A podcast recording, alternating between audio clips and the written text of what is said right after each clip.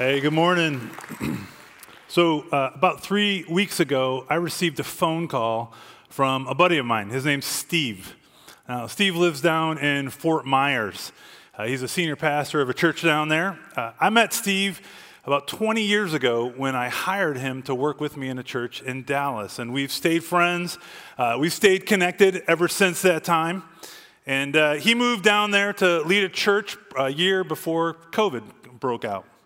And so he calls me up and we're catching up, and then he's, he's like, hey, can I ask you some work questions? And so, hey, how do you guys handle, you know, XYZ, that kind of thing.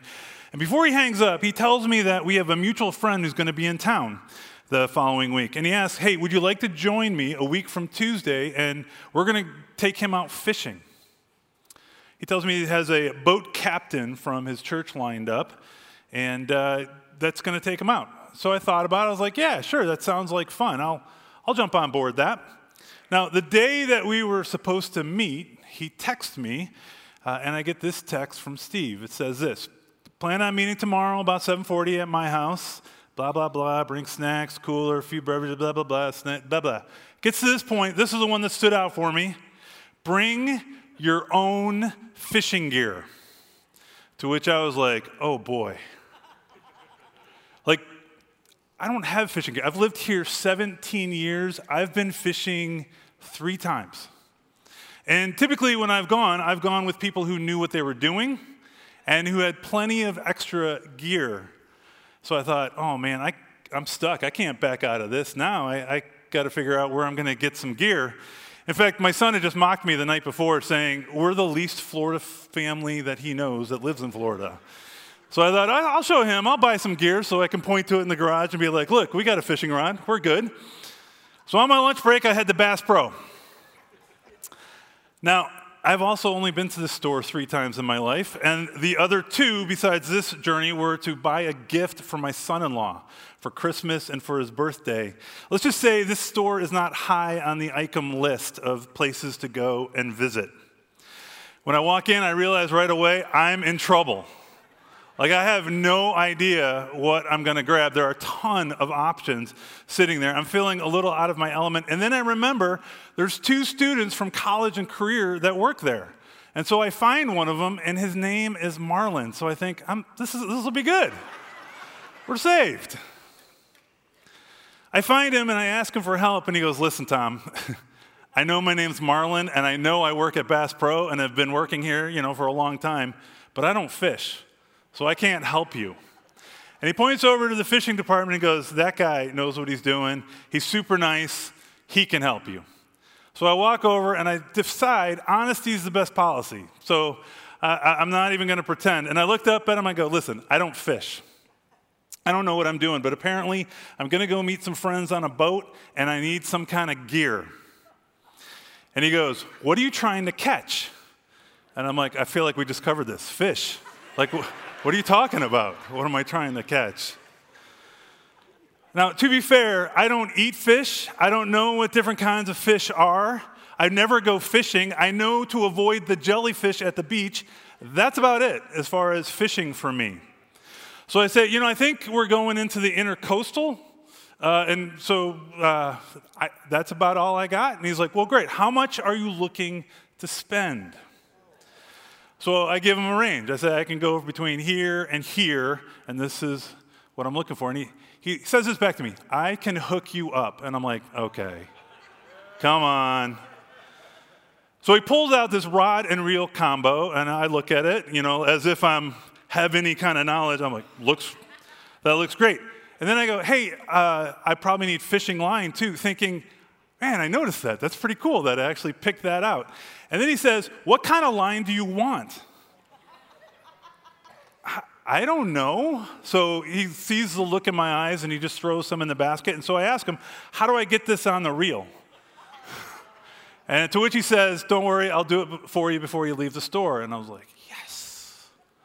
I tell him we're using pinfish and shrimp for bait. So he pulls out some hooks and then he grabs a leader to which I ask, Why do I need a leader if I got a line? And he explains it, it's a whole thing.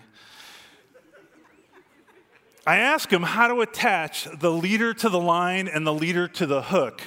So he tells me, hey, when you get home tonight, go up on YouTube and look up how to tie a uniknot. Now, impressively, he gets me within 30 cents of my max price, which I don't know if they play prices right there, but I thought that was pretty, pretty golden. As I check out, they ask me if I have a license, and so I pull out my Florida driver's license. they then point to the counter where I'm supposed to buy a fishing license. The lady behind the counter asked if I want to add snook to it for a little extra cost, to which I replied, No, I think we're just going fishing. she stops typing and looks at me and says, Well, everyone has a dream. I find out the next day on the boat that snook is actually a type of fish. Later that night at 9 p.m., I pull up on YouTube and I'm watching this video on how to tie a uniknot. Now, I was able to master it. I got the leader uh, hooked up to the line and then the leader hooked up to the hook, and I had it all set and I was ready to go. The next morning, I wake up nice and early and I drive down to Steve's house in Fort Myers. He opens his garage door and he comes walking out with six rod and reels. And I'm thinking to myself, wait a second, I didn't need to get my own gear. Like, you have plenty. But then he starts asking me questions about like the other fishing stuff and what we should take with us, and I realize he doesn't know much more than I do. And we're kind of in trouble. It turns out our captain is not really a fisherman, it's just a really nice guy with a boat club membership. it also turns out that of the eight of us on the boat, I'm not really that far behind everyone else when it comes to fishing. I pull out my rod and reel when we land at our first destination and I try to cast the thing and it's not working, which was kind of a bummer for me. It turns out the line is supposed to go on the outside of this thing called the line roller. Who knew? Anyway, as I'm trying to figure out how to get it out there, I realize I got to cut my uniknot to make it go outside the line reeler and then redo the uniknot. Not having YouTube, surprisingly, I remembered how to do it from the night before, and so I was able to hook it back in. All right. Any guesses in the eight hours of fishing how many fish I caught? Well, here's a picture of me and all my fish. Now, there's no one in this room that's surprised about that, right? And honestly, it's totally how I expected to go once I realized that everyone else in the boat had the same amount of experience. It was pretty much the blind leading the blind. Like they were asking me my opinion. Do you think we should cast over here? What bait do you think we should use here? And I'm like, seriously? I didn't even know a snook was a fish before I got on the boat. like, how am I going to help you? I was driving home that night and I thought to myself, you know what would have been great? Wouldn't it be great if we had had a guide on the boat? Like someone who actually knew how to fish and could kind of give us some pointers, some instruction, someone who knew what they were doing. We have another student in college career, his name's Alex, and every time he talks about fishing and describes it to me, it sounds magical. Like he's always talking about, like, okay, so I was out this night and I used this kind of bait and I was over here and I got there this time. And I'm like, dude, how do you know that stuff, right? And he's like, I've been doing it forever. What are you talking about? So I asked him, Are you successful every time you fish? And he said, No, but I'm successful more times than I'm not. I've learned over time what works and what doesn't work. It made me kind of think, too, about the process of the journey of becoming a believer in Jesus. When new or young believers first start out following Jesus, do they get frustrated, wondering if they're doing it right, discouraged from their failures or their struggles with sin, wondering if they're going to ever get better at following Jesus?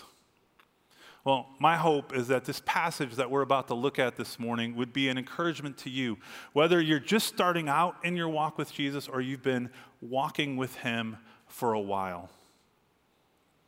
But to do that, let me just take a moment and pause here and let's just pray and ask God to bless our time in His Word.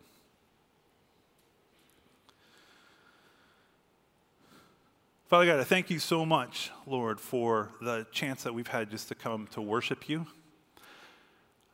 to remember uh, your sacrifice and what you did through communion. To be encouraged uh, by the young men and women who went on mission trips this summer and saw your hand move.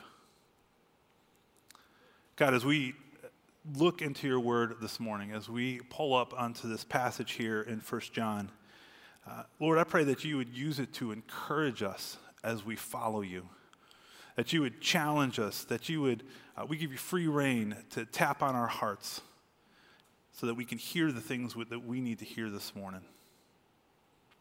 It's in your precious and holy name that we pray these things, Jesus. Amen. So 1 John chapter 5.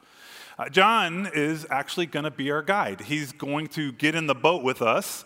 Uh, he's going to come along and he's going to answer this question of Am I doing this right? Am I saved? Can I know that for sure? Are there marks on me or are there marks in my life that identify me as a part of God's family? Now, these next few verses are meant to be an encouragement uh, for us, a summary for us, to look at and to see that God is working in your life and that you're moving in the right direction. Because here's what we're going to find out faith is not just a one time action. In fact, faith is a lifelong journey. It's a lifelong journey, one that continues. Look at verse 1. Everyone who believes that Jesus is the Christ has been born of God. Uh, John states that all who believe that Jesus is the Christ, uh, the Messiah, the chosen one, the Savior, uh, they have been born of God. That phrase is uh, in the past tense have been or has been. This belief requirement, uh, believing specifically that Jesus has come in the flesh, uh, that he's God's son, that he is the savior of the world, uh, that his life, his death, his resurrection, that that gives us victory, that that gives us an ability to have a relationship with God.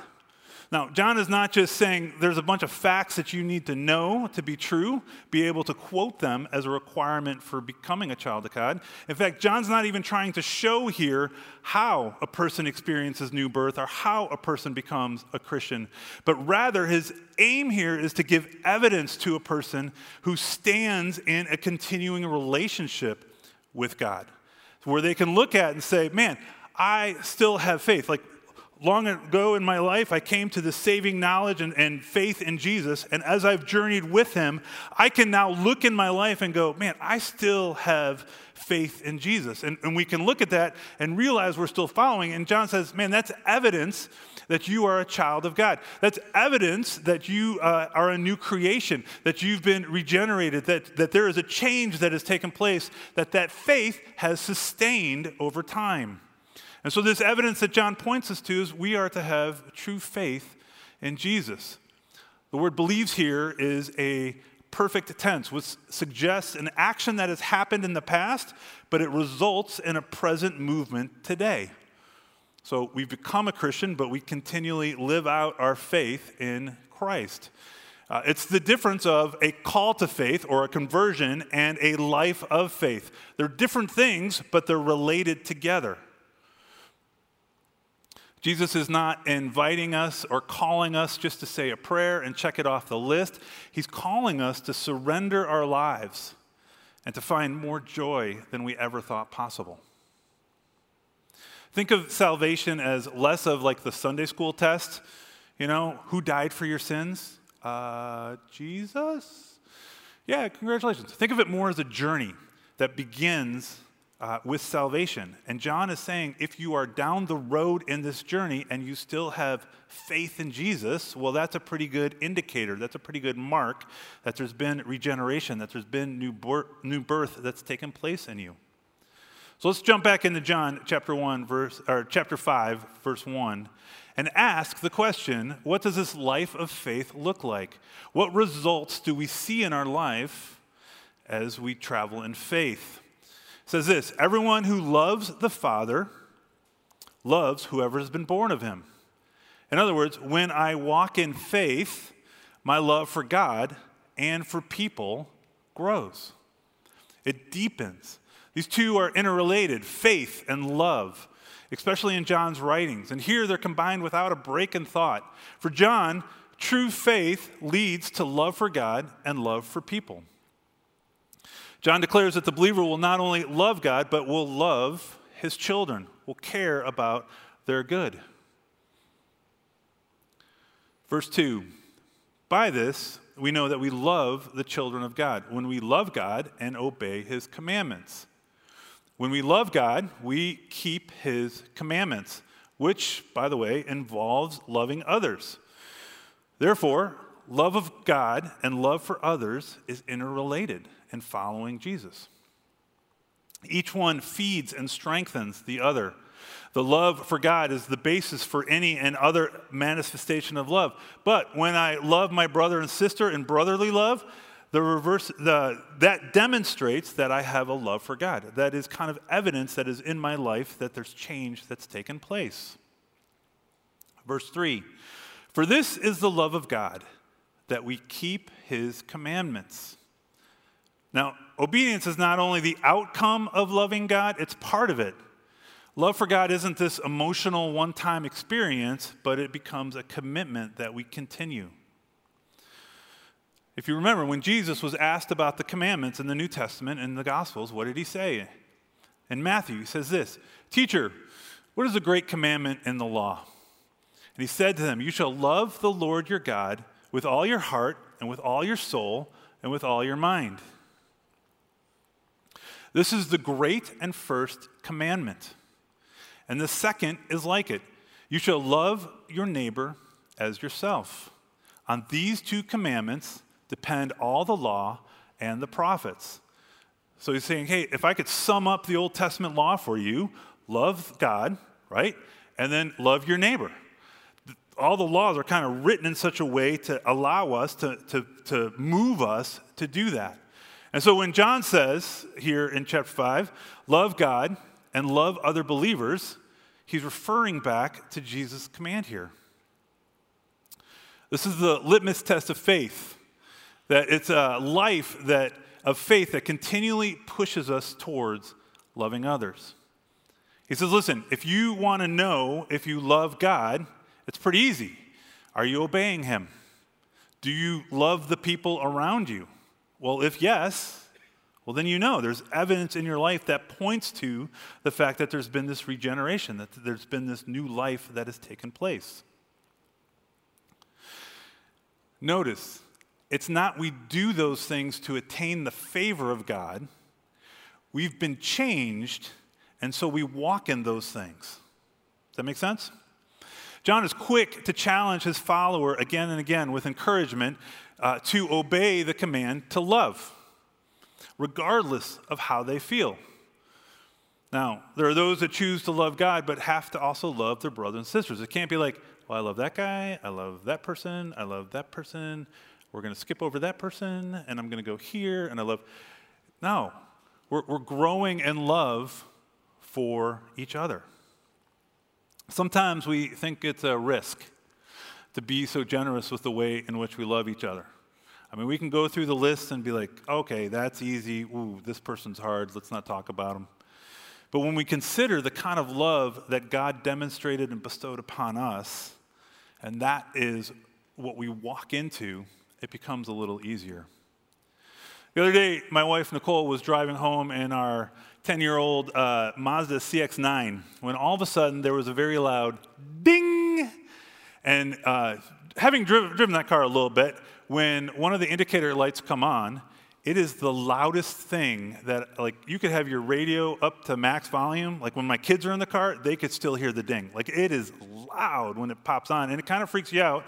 You think that the car is about to disintegrate in this moment or something uh, horrible is going on but it turns out one of the indicator lights came on. And looking down she notices something was off and sure enough she sees this light that pops on and it's this one right here it's the low uh, tire pressure uh, light and so basically, it's not a full fledged emergency at this point. Uh, the nice thing is it's in yellow there, so it's like, hey, you got to attend to this, or orange. It's not red, which is like pull over immediately, kind of, you know, check engine light or anything like that. But you should notice this. You should do something about this. It's an easy fix, an easy adjustment. Now, here's the kind of the backstory about my wife. Uh, she comes from a tire family. That sounds weird, right? Uh, her dad sold tires all his life. Her brother sells tires all, all his life. So the fact that my low tire pressure on a car that I own went on is kind of a travesty to her, right? Because she's like, how could you not be attuned to this, be attentive to this? How, did, how, did you, how would you not know? Because that's the example that's been set for her. To be honest, before I met Nicole, I would have totally ignored this and just kept driving. I mean, if it's going to go out, it's going to go out. Someday I'll pull over and I'll check it out. Uh, but instead, when she got home, she handed me the keys and was like, You're going to need to attend to this. And I was like, Oh. It's a very easy fix. I've, I've learned it's very simple. You just go to the gas station, and depending on the gas station you go to, it could be free to use the pump, wah wah, or it could cost money uh, with some of the others, up to like two bucks as you charge that thing up.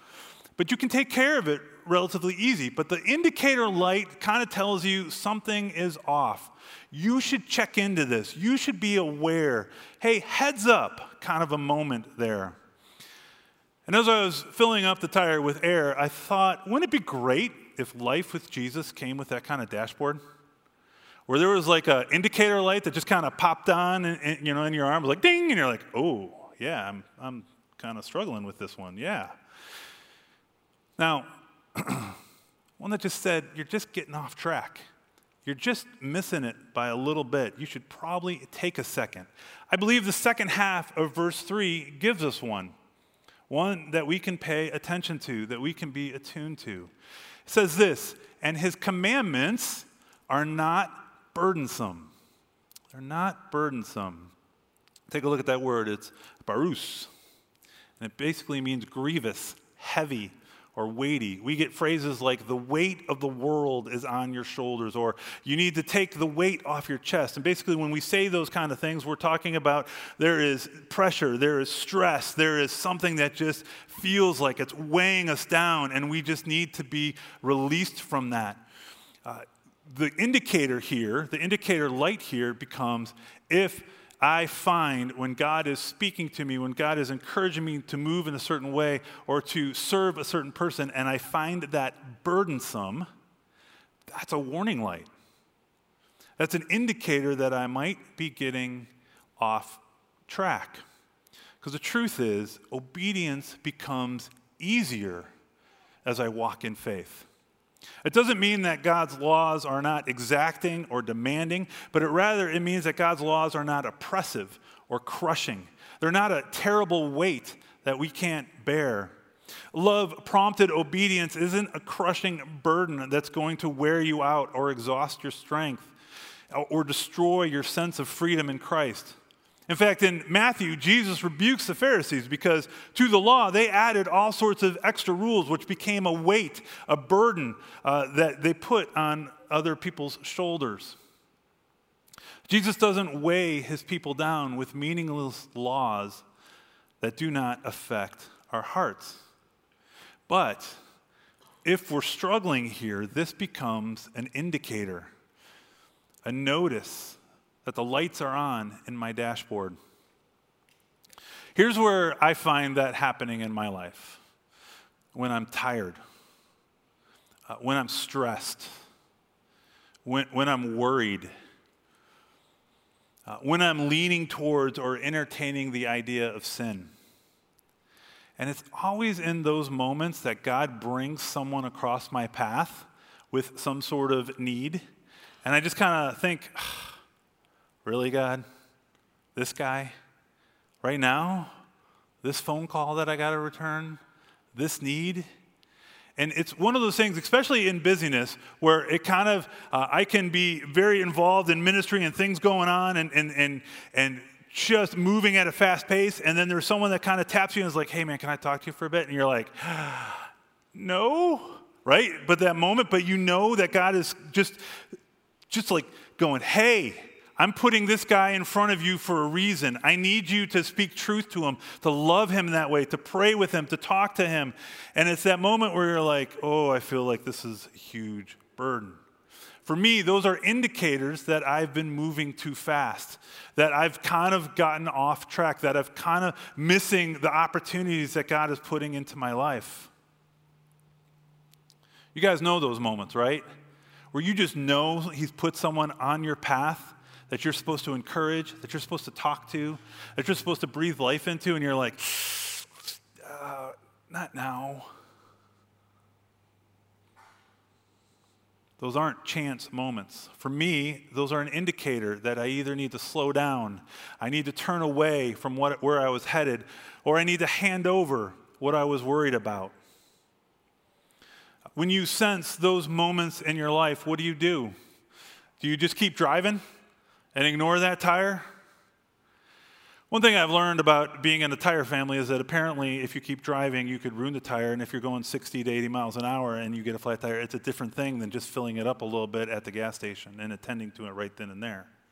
The same can be true with our life as we're following Christ. When these lights come on, when these warnings come on, and we just ignore them and keep running, eventually a blowout's coming. Here's the encouragement these lights come on for you, take a breath Take a moment. Take some time to connect with God, uh, whatever that looks like for you. Uh, whether it's reading His Word, whether it's listening to praise music, taking a moment to refocus. Uh, it might be going fishing, who knows? Uh, for me, honestly, it's uh, I do a four mile loop around my neighborhood, and if you see me without the headphones in and talking to myself, uh, I'm typically praying. You don't have to worry. I'm just walking and praying. And that, for me, is that moment of kind of reconnecting and centering and going, all right, Lord, I just got to lay the things that I'm struggling with at your feet so that I can get this light to turn off. But attend to it. Ask Him to help you value what He values. Now, in the beginning of my walk with Jesus, I might have summarized what it means to be a follower with Jesus with this statement just do everything that's not fun. If it's fun, you probably can't do it, so you should probably shouldn't. Now, as I grew and as I matured in my walk with Jesus, I realized I had it completely wrong. Because I realized there's no better adventure, there's no better purpose, there's no better meaning than I could find than to obey Him. Why? Well, because obedience leads to victory. You see, when I walk in faith, I walk in victory. I walk in victory. Verse 4 says this Everyone who has been born of God overcomes the world. And this is the victory that has overcome the world our faith. This must mean that there's forces in the world that work to get us to not love God, to not love each other. What are those forces?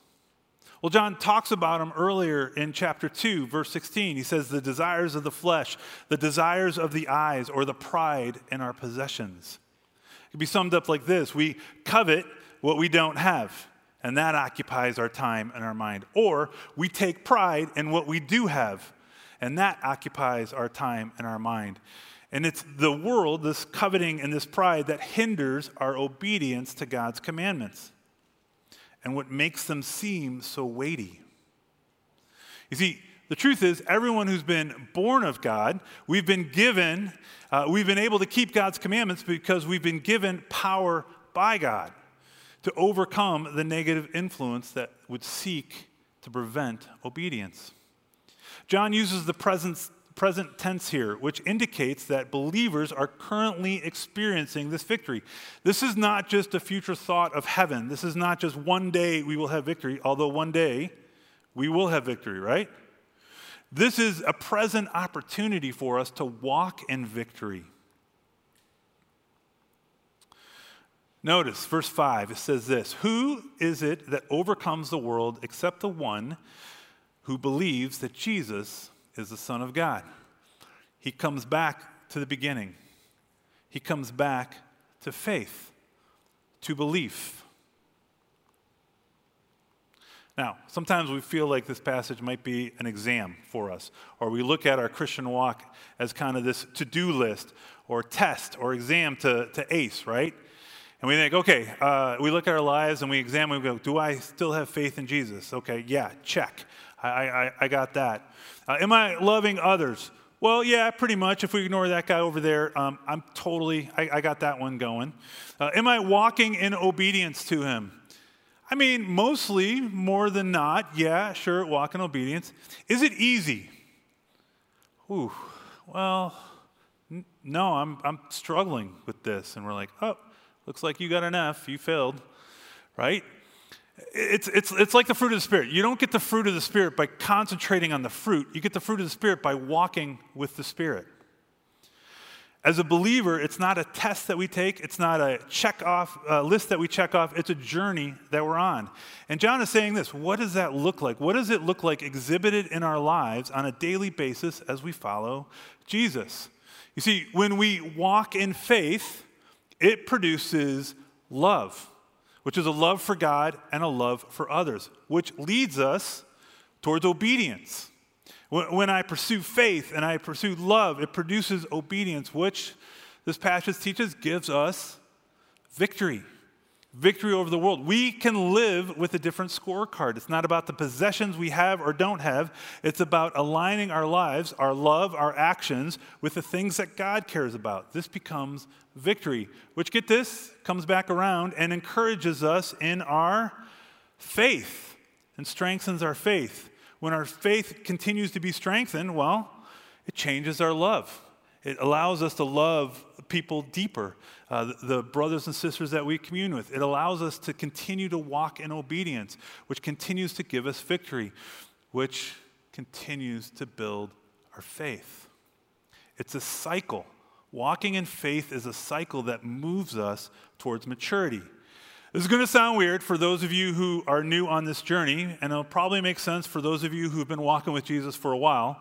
But in a very real way, you are, you are in the process of becoming who you already are.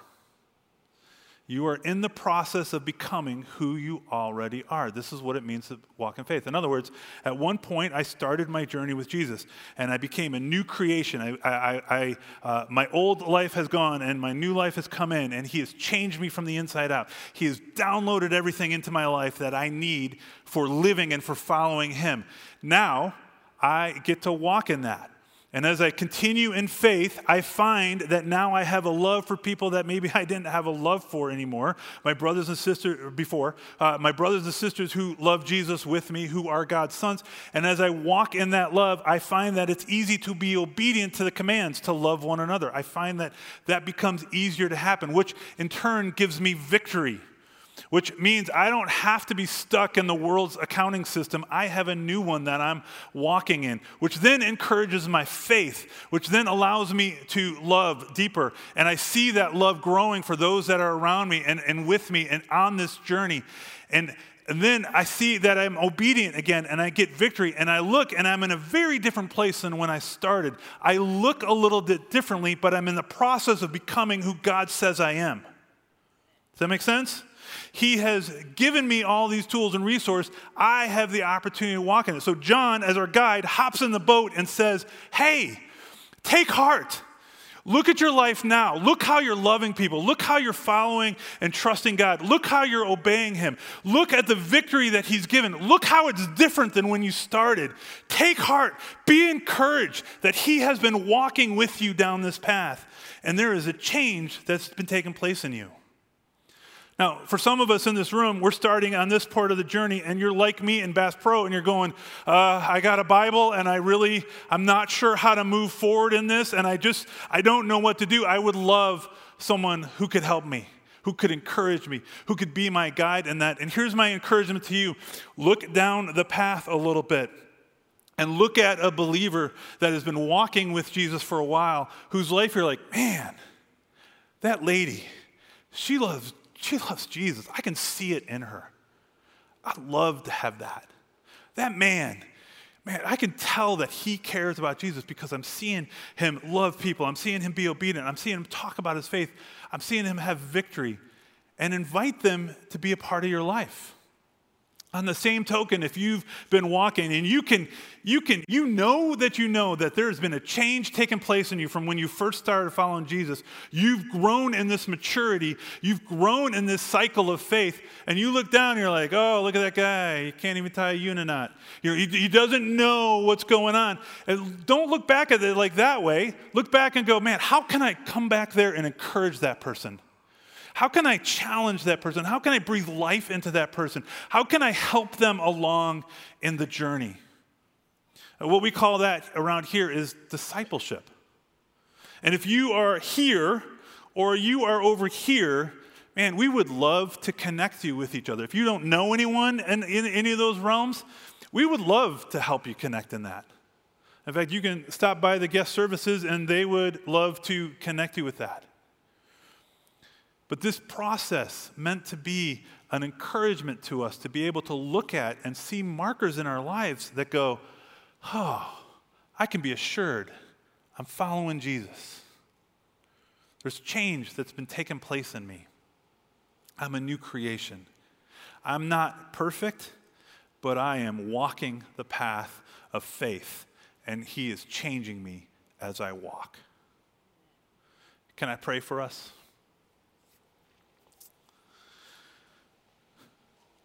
Father God, I just thank you so much for having John write down these words. For us to be able to look at and to examine and to be encouraged as we walk with you. Lord, as we're becoming who we already are. I pray for my brothers and sisters that might be in this moment in their journey discouraged, overwhelmed, struggling to follow you. Uh, God, I pray that through this passage that you would encourage them, that you would bring people into their life, to breathe life into them, and to say, Come on, keep going. You got this. Father, I just thank you for the encouragement that this has been in my own life and just reading and studying it this week. Thank you, God, for walking with us in this journey and helping us to grow and change. It's in your name we pray these things. Amen. Amen. You are dismissed. We will see you next week. Thanks for joining us.